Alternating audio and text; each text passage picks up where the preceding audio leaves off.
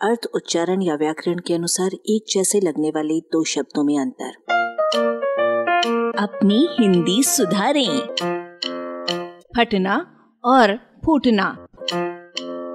कुछ बातें फटती और फूटती दोनों हैं, कुछ केवल फटती हैं और कुछ केवल फूटती हैं।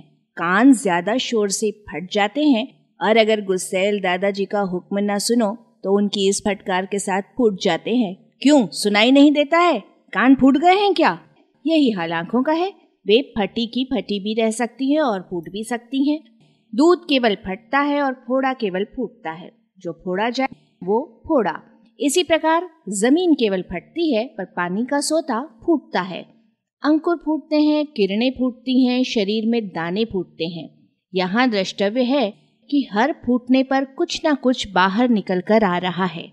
मुँह से कुछ फूटो तो। इसमें भी मुँह का फाट खोलकर उससे बात बाहर आने का भाव विद्यमान रहता है। कवि के भाव तो चौबीसों घंटे फूटते रहते हैं। खरबूजे जैसे एक लंबा कार फल का नाम फूट क्यों पड़ा? क्योंकि वो पकने पर फूट जाता है।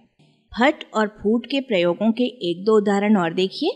प्रेमिका प्रेमी के ऊपर फट पड़ी, जिससे प्रेमी का हृदय फट गया और वो फूट फूट कर रोने लगा। उसके कर्म फूट गए। खलनायक ने उनके बीच फूट डाल दी और खुद वहाँ से फूट लिया। फटना संस्कृत के इस फट से बना है और फूटना इस फुटन से। फाड़ना और फोड़ना ऊपर चर्चित क्रियाओं के सकर्मक रूप हैं, जो क्रमशः संस्कृत के इस फटन और स्फोट से बने हैं। गला फाड़ना और मन के लड्डू फोड़ना हम सभी जानते हैं। इन चारों शब्दों का परस्पर संबंध बताने के लिए आइए सिर की मदद लें।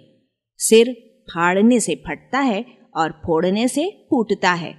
आवाज़ फटने में भी होती है और फूटने में भी होती है। ज़्यादा किसमें होती है? ये तो भौतिक विज्ञानी बताएँगे।